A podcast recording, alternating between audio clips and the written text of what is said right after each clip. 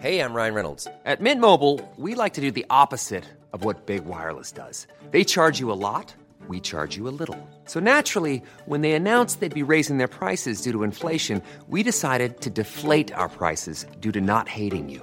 That's right. We're cutting the price of Mint Unlimited from $30 a month to just $15 a month. Give it a try at mintmobile.com slash switch. $45 upfront for three months plus taxes and fees. Promo rate for new customers for limited time. Unlimited more than 40 gigabytes per month. Slows. Full terms at mintmobile.com.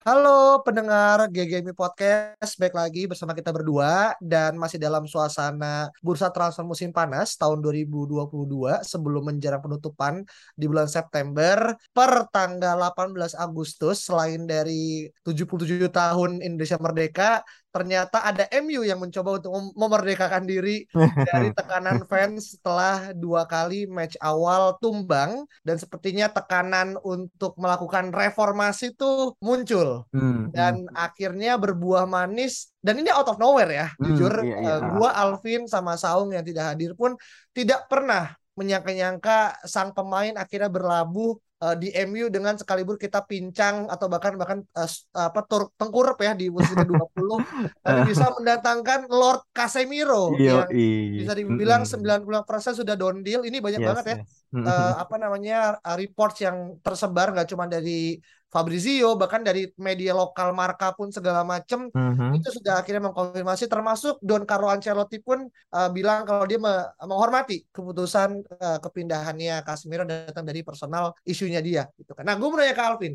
lu melihat Casemiro datang gitu kan dengan mungkin lu bisa menambahkan konteks umur, pengalaman, title, mentality, uh, suitability, gimana lu lu ngeliat akhirnya saga transfer yang berjalan sangat cepat tapi kok terlihat MU itu bisa ternyata gitu loh. Iya kan emang bisa, duitnya ada. Cuma satu hal ya, gua ini menurut gua ya, pembelian Casemiro ini ya agak panik sih menurut gua gitu karena memang terjadinya setelah MU kalah dua kali dan memang target-target yang diinginkan oleh Ten Hag ini tidak bisa dicapai gitu, nggak bisa dandil akhirnya gitu. Jadinya akhirnya mengincar pemain-pemain dengan nama besar, dengan apa ya profil-profil yang unik. Uniknya ini dalam arti gini, kenapa Casemiro mau? Ya kita udah tahu Casemiro ini pemain yang sukses di Real Madrid 18 gelar dalam I think berapa tahun ya 7 tahun hampir 10 tahun dia di Real Madrid dia udah menang semuanya Liga Champions sudah lima kali Liga Spanyol tiga kali Piala Dunia Klub aja udah tiga kali atau empat kali atau lima kali juga mungkin ya dengan jumlah Liga Championsnya juga. Jadi memang praktis Casemiro ini udah menang semuanya dan alasan dia untuk pindah adalah dia cuma mau new challenge. Jadi di sini ketahuan nih dia mau ke MU tuh pure karena new challenge aja dan Iya, mungkin karena ada beberapa kompatriotnya juga ya, ada Fred, ada mungkin ya ada Anthony juga yang kabarnya juga lagi diincar juga gitu. Jadi memang menurut gua ini sebenarnya nggak ideal situasinya gitu. Bukanlah seorang pemain yang menurut gua Ten Hag ini inginkan karena Casemiro ini adalah tipe pemain yang berbeda dengan Frankie De Jong. Hmm, oke. Berarti kalau tadi gue tangkap ya, Alvin ini menyebutkan kalau sebenarnya Casemiro ini part of panic buying gitu. Mm-mm. Bedanya dibandingkan panic buying panic buying kita di beberapa musim lalu, sekelas Igalo, sekelas Cavani, Iya. eh, tentu keberadaan Casemiro nih mungkin kita bisa naikkan tingkatin satu oktav ya, secara kualitas dan juga hal-hal yang akhirnya kita bisa lihat dan kita bisa Hmm. bedah gitu kan. Karena Hmm, Oh memang jauh. Lebih dari satu oktav mungkin dua atau tiga oktav. Karena Casemiro ini memang top class player. Gue harus akui Casemiro ini memang pemain yang sangat-sangat hebat dan bagus gitu. Mungkin nanti kita bisa Ya. breakdown ya. Iya. cuma memang apakah dia adalah tipe pemain yang dibutuhkan oleh Ten Hag? Nah itulah yang ya kita cuma bisa tanya ke Ten Hag lu pingin dia nggak sih? Gitu kan sebenarnya. First place gue yakin enggak. Karena dia cuma mau Frankie De Jong or nggak usah sama sekali. Kayak gitu. Iya, oke kan. oke oke.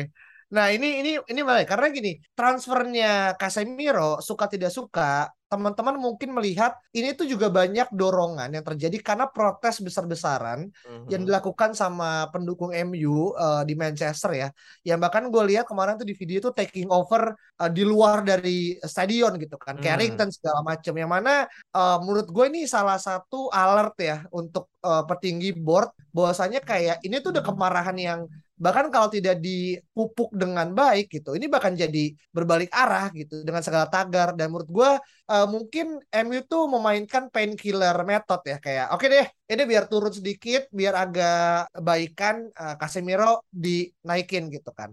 Tapi pertanyaannya adalah gimana kita harus menyikapi Casemiro? Karena banyak orang akhirnya bilang jangan fokus ke Casemiro tapi fokus ke bigger picture-nya itu adalah Glazer out. Nah sekarang kita nggak mau bicara Glazer out dulu. Nah kita hmm. balik ke uh, terkait dengan Casemiro as a player gitu kan. Ini gue lihat di Fabrizio ya dia bilang kalau hmm. apa harga yang akhirnya di, dikasih itu adalah 60 juta euro gitu kan dengan tambahan 10 juta add-ons dan potensial diri itu akan masuk sampai 2027.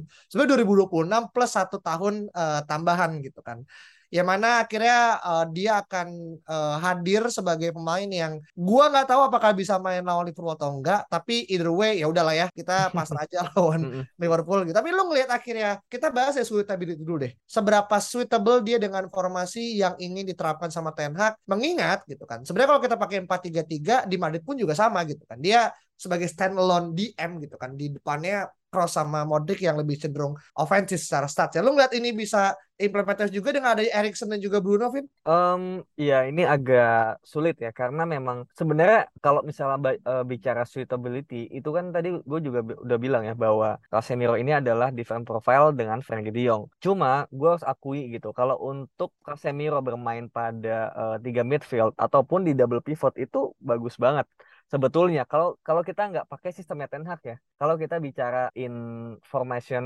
wise only itu Casemiro sangat fit untuk double pivot ataupun di tiga gelandang sebagai jangkar. Dan dia itu kan tipenya lebih ke penghancur ya penghancur serangan mirip N'Golo Kante. Jadi ini sebenarnya adalah pemain yang sebenarnya kita butuhkan juga men gitu. Kalaupun kita sign Frankie De Jong kita juga butuh pemain seperti Casemiro. Jadi sebetulnya gue menginginkan nantinya ada satu pemain lagi yang tipenya lebih ke di playing playmaker dan bisa menjadi metronom di lini tengah membangun serangan dari belakang untuk menemani Casemiro gitu. Casemiro ini akan menjadi pemain yang melindungi back four. Tapi nanti tugas untuk menyerangnya, membangun serangannya itu bukan di dia, tapi di sebelahnya. Kalau di Madrid itu kan ada Kroos sama Modric. Gue juga tadi baca di di Atletik kalau Casemiro ini memang tidak diberikan tugas untuk membangun serangan. Pokoknya sesimpel mungkin secepat mungkin bola ini sampai ke cross ataupun Modric and then mereka aja yang main kayak gitu.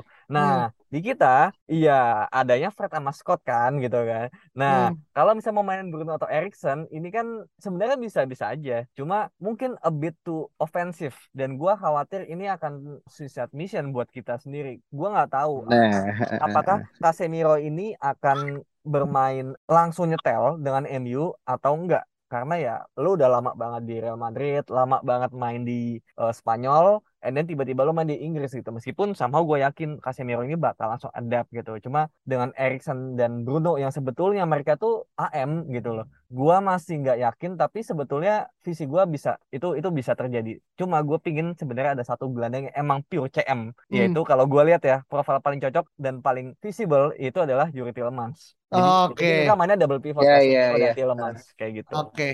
Nah ini uh, Bro Saung juga sudah bergabung. Nah, gimana Bro Saung? Yoi, gue mau nambahin sih uh, pertama mungkin uh, kita harus mengucapkan terima kasih kepada nyokapnya Rapiot ya. Yang sangat luar biasa lah berjasa gitu ya di bursa transfer ini gitu. Cuman gue punya gue punya teori menarik sih untuk untuk nambahin apa yang tadi Alvin bilang gitu yaitu mungkin sebenarnya Casemiro itu bukan ada di plannya Ten Hag ya pada awalnya gitu menurut gue hmm. cuman melihat bagaimana uh, McFred ini bermain gitu ya uh, terutama di dua match pertama ini gitu dan menyadari bahwa memang secara kualitas kuat yang kita punya gitu SDM yang kita punya itu tidak uh, memadai untuk support uh, plannya Ten Hag gitu maka daripada itu dua tiga dua tiga pemain yang santer diberitakan di beberapa akhir-akhir ini itu tuh sangat apa ya merupakan profil yang sangat berbeda lah dengan De Jong gitu loh hmm. jadi hmm. bisa jadi gitu Ten Hag tuh menyadari bahwa ini gue kalau De Jong doang ini nggak mungkin bisa bro gitu hmm. gue gue nggak hmm. mungkin bisa mengandalkan Fred atau McTominay sebagai DM lalu cuma nambah De Jong doang di sana gitu karena hmm. intensitas Premier League menurut menurut gue gitu ya itu berbeda dengan liga-liga yang lain gitu mungkin banyak netizen yang pakat juga gitu tentang hal ini gitu jadi profilnya Casemiro itu menurut gue sangat suitable dengan Ten Hag di saat-saat sekarang ini gitu hmm oke okay.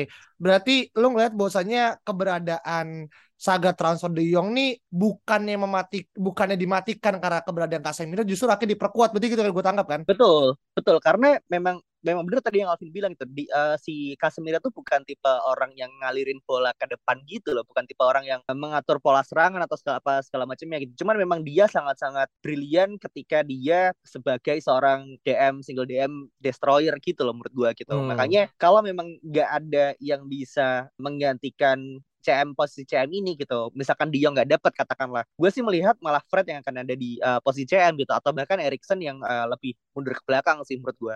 Jadi memang kemungkinan kita mendapatkan Piyong tuh sejatinya tuh masih ada menurut gue gitu. Tidak semata-mata dengan Kasper datang kita udah gak ada harapan gitu sih. Hmm, okay. 70 juta di Yong plus 70 juta Casemiro ya.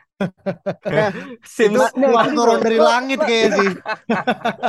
Makanya anehnya adalah anehnya adalah ketika berita Sir James Ratcliffe ini ingin membeli United, tiba-tiba tuh duit ada kan bangke kan emang Glazer ini sebenarnya punya duit aja men gitu emang, emang dia nggak mau kasih kan? duit aja ke kita ya, gitu. memang ini ini bro ini memang ini memang menurut gue ini salah satu bentuk Glazer untuk fans itu agar memihak dia atau setidaknya melupakan isu yang sedang terjadi saat ini gitu sih. Mana bisa.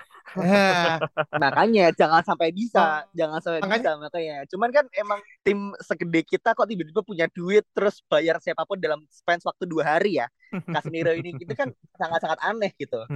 Apalagi kita ngebit Anthony 80 juta euro kan. Iya. ini gue yakin dari mana itu? MU punya dana abadi kayak sih. Jadi emang dana yang diputar ke in, in, apa instrumen lain terus tiba-tiba akhirnya ya udah gue gue tarik duit sekarang deh gitu karena lagi ada chaos gitu kan. Tapi maksud gue ini jadi jadi menarik karena kan akhirnya snowball effect-nya lebih besar kan dan hmm. semoga akhirnya tekanannya semakin tinggi sehingga apa yang akhirnya perlu dan emang harus dikeluarkan tuh dikeluarkan. Jangan sampai akhirnya Glazer cabut tapi dengan uang yang harusnya harus dikeluarkan buat MU itu yang akhirnya menjadi hmm. salah satu poin pentingnya gitu. Nah tapi gini, uh, ini gue nangkep dari salah satu tweetan ya dari salah satu apa uh, fans MU juga gitu kita kenal juga dari uh, Karosi gitu kan dia bilang kalau sebenarnya pembelian uh, siapa namanya Casemiro ke MU gitu sebenarnya itu good business buat Real Madrid gitu karena dia baru aja mendapatkan regenerasinya ya di sosok Chouameni gitu kan. Dan dengan umurnya Casemiro udah mencapai angka 30 tahun 31, sebenarnya ada banyak keraguan apakah Casemiro itu satu uh, tepat atau enggak. Yang kedua, apakah Casemiro ini adalah bagian dari plan jangka panjang atau justru ya sama dengan plan kita selanjutnya gitu. Nah ini gue tanya ke Saung ya, lu ngerasa akhirnya ini adalah goodbye, goodbye dalam artinya goodbye bukan sayonara, tapi ini pembelian yang bagus, atau justru lu ngeliat bahwasanya Ten Hag ini mencoba untuk membangun plan yang yang sifatnya jangka pendek dan jangka panjang akan dilanjutkan ketika memang masuk ke musim kedua ketiga, apa gimana Ung? Iya, kayaknya sih dengan apa yang terjadi di United saat ini ya, mungkin Ten Hag lebih fokus ke jangka pendek terlebih dahulu sih, benernya gitu. Uh, ini bisa jadi good squad addition ya, quality malah quality gitu dengan adanya Casemiro gitu. Cuman memang bisa dikatakan bad business juga bisa gitu karena ini uh, Casemiro udah 30 tahun gitu ya. Terus ini mungkin kontrak panjang terakhir dia gitu dan mungkin ke depannya kita tidak bisa menjual dia dengan value yang cukup oke okay, atau bahkan dia pergi secara gratis gitu kan. Cuman masalahnya adalah kita kan selama 10 tahun ini tidak punya DM sama sekali ya kan. Dan ini adalah tiba-tiba kita punya DM yang quality ya kita nggak bisa berharap bisnis yang gimana-gimana gitu loh. Maksud gue kita di posisi yang butuh memang gitu. Jadi hmm. memang memang secara bisnis ya ini Real Madrid yang uh, oke okay, dan Casemiro yang juga yang oke okay juga gitu. Menurut gue sih gitu ya. Jadi hmm. memang mungkin nanti uh, nya Ten Hag akan lebih uh, lebih fokus ke long term cuman karena di masa-masa yang cukup kritis ini di bursa transfer yang sebentar lagi tutup dia pasti akan fokus untuk gimana caranya United masih bisa di Premier League ya. Kayaknya rekornya yang 10 juta euro tuh kan kalau United masih di Premier League ya. ini berat itu ya. iya, betul. Oke, oke, oke. Nah, ini sebenarnya bahasan tentang Casemiro ini akan mungkin akan kita lebih bungkus ketika nanti emang beneran sudah ada pengumuman ya dari website resminya MU gitu kan. Tapi kita coba agak geser ya sedikit ya eh, teman-teman ya terkait dengan rumor yang juga sedang berkembang di mana uh, ada satu nama yang sebenarnya gue nggak gue jujur lebih deprioritas isu ini karena menurut gue kayak nggak terlalu berdampak ketika awal tapi setelah match lawan Brentford nih kok menjadi salah satu hal yang perlu untuk diadres yaitu adalah terkait dengan kebutuhan rekan goalkeeper yang menjadi entah mungkin pengganti atau persaing gitu kan dari David De Gea. Setelah kita tahu Henderson akhirnya cabut ke Nottingham Forest dengan status loan gitu. Yaitu adalah kita dikaitkan dengan Ian Sommer gitu uh, ini bukan nama baru ya karena Ian Sommer sendiri pun juga udah cukup senior, umurnya juga udah 33 gitu kan. Bermain di sekarang bermain di uh, Borussia Mönchengladbach, mm-hmm. kiper utama Switch gitu. Eh Switch lagi Swiss mm-hmm. dan uh, banyak hal yang akhirnya bisa kita bedah secara uh, permainan. Tapi gue mau lihat ke Alvin nih. Lu ngelihat akhirnya apakah Ian Sommer adalah tipe kiper yang memang diinginkan oleh sosok Ten Hag? Karena kan gue yakin Ten Hag juga nggak pengen hanya menjadi kiper yang showstopper kan, yang udah di GD di GA gitu. Tapi dia butuh yang akhirnya bisa memainkan ball position dan juga akhirnya ball distribution bahkan dari bawah gitu. Nah lu ngeliat Ian Sommer adalah orangnya atau bukan? Um, gue kan juga kemarin sempat ngobrol ya sama teman kita juga yang penggemar Bundesliga yaitu Fajri dan dia bilang Ian Sommer ini sangat bisa untuk bermain pada sistem yang mengharuskan dia menjadi pengawal serangan dari lini belakang. Jadi based on his statement itu bisa. Dan juga kalau yang gue baca-baca juga ya, banyak statistik juga itu memang kayak misalnya progressive passingnya dan juga uh, pass completionnya, pass attemptednya dan juga untuk crosses claimnya itu juga jauh lebih superior daripada David De Gea. Yang mana kita juga udah lihat dari bermusim-musim ya itu nggak ada improvement sama sekali dari dia untuk aksi-aksi tersebut gitu. Atribut-atribut yang seharusnya dimiliki seorang kiper yang modern gitu. Malah sekarang makin kelihatan banget ketika dia diharuskan untuk melakukan itu, ternyata dia masih nggak melakukannya juga gitu. Itu kan satu hal yang ternyata kita juga menyadari memang kalau udah usia segitu orang mau berubah ya emang udah nggak bisa udah karakternya udah seperti itu. Dan menurut gua kita memang di sini kan kiper emang agak sulit ya untuk sumber dayanya. Kalau misalnya kita bilang kita butuh pemain yang mau jadi nomor dua tapi potensialnya bisa jadi nomor satu. Itu kan susah ya untuk profil seperti itu. Dan menurut gua kiper seperti Jan Sommer ini adalah sosok yang tepat. Karena dia juga dengan usia 33 sekarang dia juga udah nggak ada pressure pressure untuk selalu jadi nomor satu. Dia juga gue yakin di Swiss juga udah banyak kok beberapa kiper yang siap menggantikannya juga gitu. Jadi dia dia udah nggak ambisius ya menurut gue aja gitu untuk hmm. untuk untuk masalah karir gitu. Dia udah enough lah. Selama hmm. ini dia main di Gladbach, dia juga di Swiss cukup bagus. Dia sering nepis penalti juga, adu penalti cukup oke. Okay. Kemarin ngalahin Prancis kan ya, nepis tendangan hmm. Mbappe. Jadi menurut gue untuk mentality wise dia juga sangat bagus dan juga hmm. untuk penalti ya maksudnya De Gea kan agak ini ya kurang bagus ya kalau kalau penalti beberapa kali doang musim lalu dia bisa facing well penalti lawan gitu. Cuma hmm. menurut gua Sommer ini bisa memberikan tekanan yang sangat besar ketika nanti De Gea ternyata tidak perform. Oke, nah ini ngomongin Sommer kan sebenarnya kalau ngomongin uh, kontrak ya, dia kan tinggal sisa setahun ya uh, di Borussia Mönchengladbach gitu. Dan tadi Alvin bilang kalau dia sebenarnya nggak terlalu ngincar uh, Piala Dunia, sebenarnya ini justru berkebalikan dari apa yang gue baca di Metro ya. Bahwasanya salah satu hal yang akhirnya ngebuat Sommer flattered untuk join KMU karena prestis dan juga tantangan baru gitu kan. Tapi dia juga akhirnya masih mempertimbangkan jikalau akhirnya dia tidak mendapatkan uh, apa namanya spot utama gitu. Karena gue juga baca dia tuh mengalami dilema karena uh, dia tuh harus bersaing dengan kipernya Dortmund yang asal Swiss juga namanya Groger Kobe Groger Kobel gitu kan. Hmm. ya kan hmm. katanya tampil impresif nanti bisa kita tanya ya ke teman kita yang namanya Fajri gitu kan. Cuman menurut gue adalah ini juga jadi perjudian ya buat Sommer. Dan nanti menurut gue ini akan deal kalau Ten Hag bisa memberikan sudut pandang yang mungkin lebih objektif. Asik ini kayak oke aja nih. Kayak lo gimana? Kira lo akan bermain gitu. Karena menurut gue banyak pemain. Termasuk gue yakin kalau balik ke Casemiro ya. Kenapa dia pindah ke MU karena dia juga tahu kalau dia harus bermain di Madrid dengan dia harus exchange week in week out dengan Chouameni itu akan ngebuat uh, uh, time slot dia untuk main di squad utama akan pendek gitu kan. Dan dia nggak bisa akhirnya memberikan impresi itu tampil di bulan November. Itu jadi salah satu menurut gue ya pull factor yang sangat kuat mempengaruhi bursa transfer tahun 2022 gitu kan. Nah sekarang gue tanya ke Saung gitu kan kan. Lo ngelihat Dian Sommer gitu kan dengan dia akhirnya 33 tahun, udah punya asam garam pengalaman, uh, showstopper juga, main di uh, level tertinggi gitu. Lo ngerasa dia datang itu sebagai pengganggu atau sebagai penarik crown utama untuk dia, Ung? Sudah jelas dia kalau main pasti akan langsung starting sih menurut gue. Karena apa ya kayak menurut gue De Gea has enough chance ya dengan berbagai macam tipe permainan dengan berbagai macam manajer gitu. Cuman memang ya ya masih masih masih belum bisa untuk uh, tampil impresif gitu. Sementara Jan Sommer sudah uh, cukup senior gitu ya. Terus dengan berbagai macam pengalaman di Bundesliga gitu bahkan dia juga kiper utama Switzerland juga kan. Jadi kayak ini akan sangat jadi upgrade sih menurut gua gitu. Mungkin bisa jadi kayak kalau misalkan Casemiro bisa jadi Van Dijk-nya Liverpool gitu ya. Jan Sommer ini bisa jadi Alisson-nya kita men. Ngerti gak? Oke. okay. Jadi kayak goalkeeper itu sangat sangat penting gitu apalagi dengan permainan yang ingin Ten Hag ciptakan kalau lo nggak punya uh, goalkeeper yang mumpuni ya ya akan sulit menurut gue gitu. Makanya ketika gue sih looking back dengan dengan Dina Henderson yang interview kemarin kenapa kenapa lo nggak ngobrol dulu nih sama Ten Hag gitu? Nggak gue kalau ngobrol sama manajer udah pasti gue akan disuruh bertahan men gitu loh. Mm. dan gue nggak ingin compete lagi gitu sama si uh, De Gea.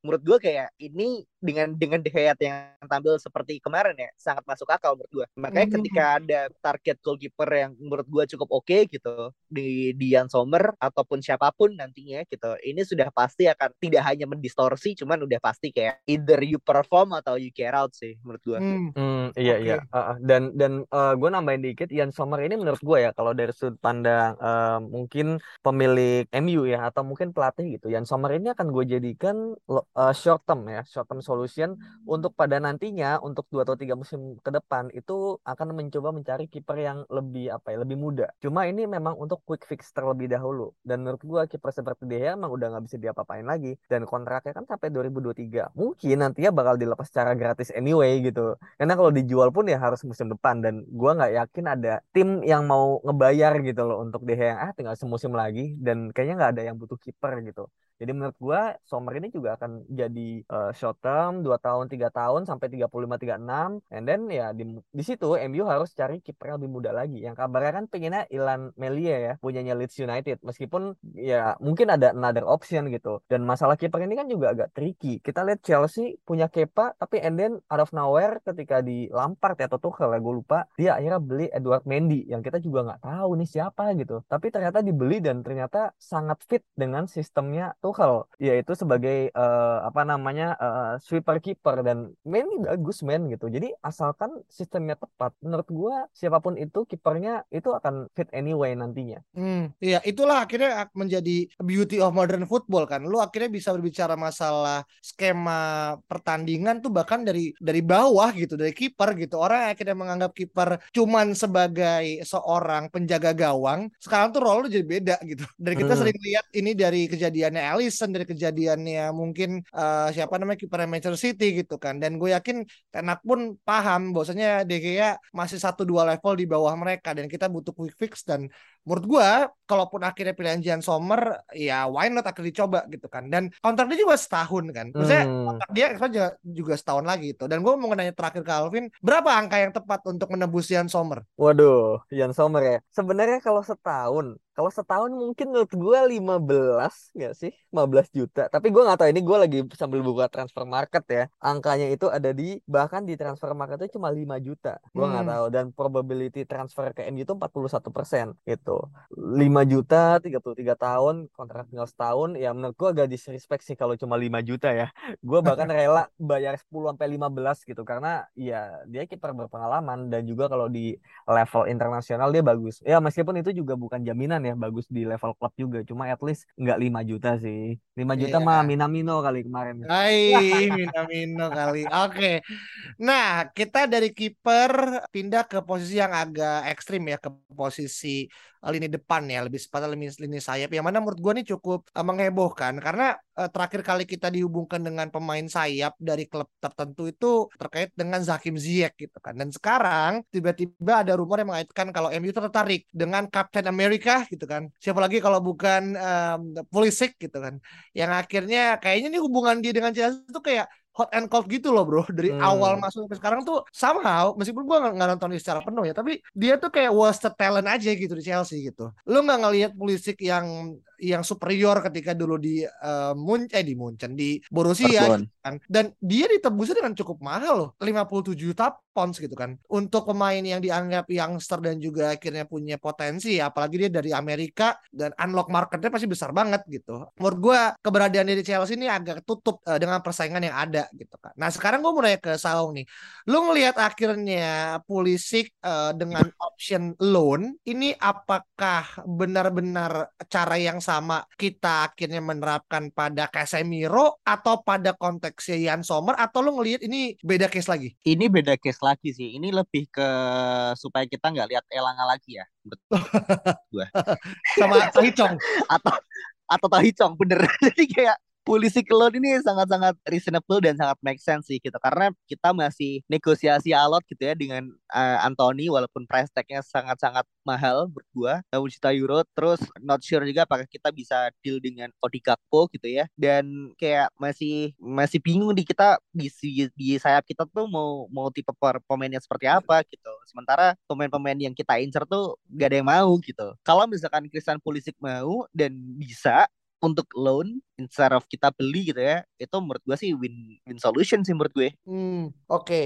berarti lu ngerasa akhirnya Pulisic nih lebih kepada uh, sembari menentu, menunggu penantian dari Anthony dan juga Gakpo yang masih hangat-hangat ini ya apa uh, tai ayam gitu kan ya akhirnya ya udahlah kenapa nggak akhirnya kita go for uh, apa namanya Pulisic gitu dan kita tahu sendiri hmm. ya uh, Pulisic sendiri kan dari kecil kan fans MU ya gitu kan dan kita banyak yeah. lah melihat foto-foto dia dengan hoodie MU segala macam gitu kan Nah, kalau kita ngomongin masalah suitability gitu kan Saung kan melihat ya kayak ya kita butuh squad depth, kita butuh pemain yang akhirnya bisa mengisi posisi. Kalau memang akhirnya Rashford dan juga Sancho akhirnya off gitu kan. Nah, lu ngeliat apakah Pulisic Vin adalah opsi yang uh, the best option atau lu ngerasa kayak ya kayak kita nggak bisa datengin Ziyech aja makanya kita mencoba untuk mencari opsi yang ada gitu. Sebetulnya menurut gua oke okay sih. Pulisic cukup oke. Okay. Dari sisi suitability juga dia bisa bermain di segala sisi. Dia di kanan bisa, di kiri bisa, dan dia itu sebenarnya bukan seorang winger yang ini ya, apa ya?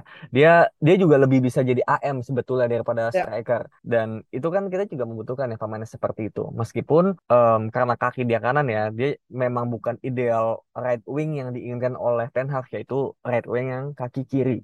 Cuma kalau misalnya iya udah nggak ada lagi dan Ziyech juga ditolak ya sama board, ya menurut gua kalau misalnya daripada kita Anthony harus dikadalin sampai 100 juta dan juga Gakpo yang ya Gakpo kan ada profile lagi menurut gua lebih kepada striker ya kalau dia. Itu menurut gua polisi juga ya again ya bener kata Saung tadi win-win solution untuk pemainnya dan juga untuk MU itu sendiri gitu. Bukan buat Chelsea menurut gua ya buat Pulisicnya juga gitu karena dia butuh menit bermain, butuh sharpness untuk menuju Piala Dunia dan MU bisa garansi itu. Kenapa MU bisa garansi? Karena pemain MU gak ada yang konsisten. Lu bisa aja gantiin Rashford, bisa aja gantiin Sancho gitu. Dan kita udah gak punya siapa-siapa lagi kalau ada satu yang cedera atau gak perform.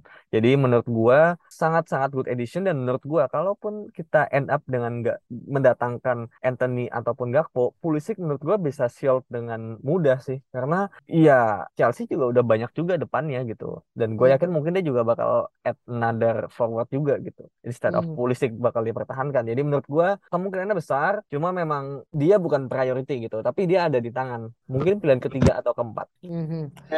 Dan dia masih 23 tahun loh, Bro. Iya, masih muda banget gitu. Maksud gue kalau misalkan kita nggak beberapa flop-flop dari Chelsea kan banyak yang jadi ya. Kevin De Bruyne atau Mohamed Salah gitu. Jadi bisa jadi gitu, bisa jadi. Hmm. Uh, atau Pulisic ketika keluar dari Chelsea lebih lebih kacor. Hmm, takutnya kayak Juan Mata kan. Nah, itu dia asal nggak dijemput pakai helikopter kan. tapi tapi gini, oke, okay, uh, eh, ini Juan Mata nih profil yang beda. Cuma maksudnya gini, uh, menurut gua kayak sebenarnya loaning poli polisi ke MU sebenarnya rugi di Chelsea ya karena dia masih cukup muda. Tadi Song bilang kan 23 tahun. Meskipun ya ini gue baca juga uh, di musim lalu dia juga struggling dengan injuries ya gitu. Yang mana ini mungkin jadi salah satu uh, alert ya buat MU juga gitu. Jangan sampai kita nggak luar main tapi yang berkaki kaca juga gitu kan. Dan itulah kenapa kita tidak make a move buat Dembele. Kan karena karena ada ketakutan untuk akhirnya sang pemain akhirnya kan tidak bisa tampil dengan performa terbaik. Tapi kalau akhirnya ngelihat secara uh, profil wise gitu kan muda terus juga akhirnya uh, memiliki brand yang oke okay, gitu kan dan MU suka kan dengan hal yang sifatnya komersial kan hmm, iya not, gitu? pasar gitu. Amerika ya pasar Amerika gitu kan dan menurut gue ya at least nutupin gaji lah dari dari komersial sesimpel itu aja sih kalau menurut gue ya cuma masalahnya kan apakah Chelsea mau melepas pemainnya ke rival apalagi mungkin terakhir kan kita kan berhasil mendapatkan Matic ya dari Chelsea dan itu di musim pertama Matic kan gue nanya fans Chelsea mereka juga kayak ngerasa kayak uh, kayak merasa ya sedih gitu karena hmm, ngeliat apalagi gantinya hmm. Bakayoko kan waduh waduh Bakayoko iya, iya. ya tapi dengan akhirnya Chelsea yang menurut gue agak cukup overload ya dengan apalagi mungkin ada ada uh, plan buat mendatangkan Aubameyang gitu kan pasti kan akan semakin uh, runyam gitu. Meskipun mereka sudah menjual siapa namanya uh, Timo Werner balik ke sana kan, tapi well ini masih terus circulating gitu. Tapi kalau misalkan gue naik ke Saung terakhir, chance untuk akhirnya Pulisic bisa hadir berkostum Emi musim depan tuh dari angka 10 di angka berapa tuh? I think 6 kali ya. Masih ya menurut, menurut gue ini possible cuman I'm not sure apakah Ten Hag mau dengan profil yang gampang cedera ya apalagi untuk nambah kedalaman squad sih. Oke, okay. berarti kalau dari Saung di angka 6. Dari lu berapa, Vin? Gue kayaknya 4 sih. Karena somehow kalau misalnya Gakpo jadi, gue nggak yakin Pulisic juga bakal jadi gitu. Dan Gakpo ini kan pilihan kedua setelah Anthony. Dan Anthony ini kabarnya juga lagi kenceng banget. Jadi uh, menurut gue ya ketika kita bisa ternyata uangnya ada bener yang dibilang Sau ya pasti Anthony bakal dikejar mati-matian. Hmm, oke. Okay. Nah, ini menarik ya teman-teman bahwasanya di internal kita pun akhirnya masih terus berdebat dan kita akan terus akhirnya uh, melihat bagaimana rumor terjadi uh, stay tune terus. Jangan lupa kemudian follow Twitter kita dan pantengin terkait dengan apa yang akan kita launch episode berikutnya dan sampai jumpa.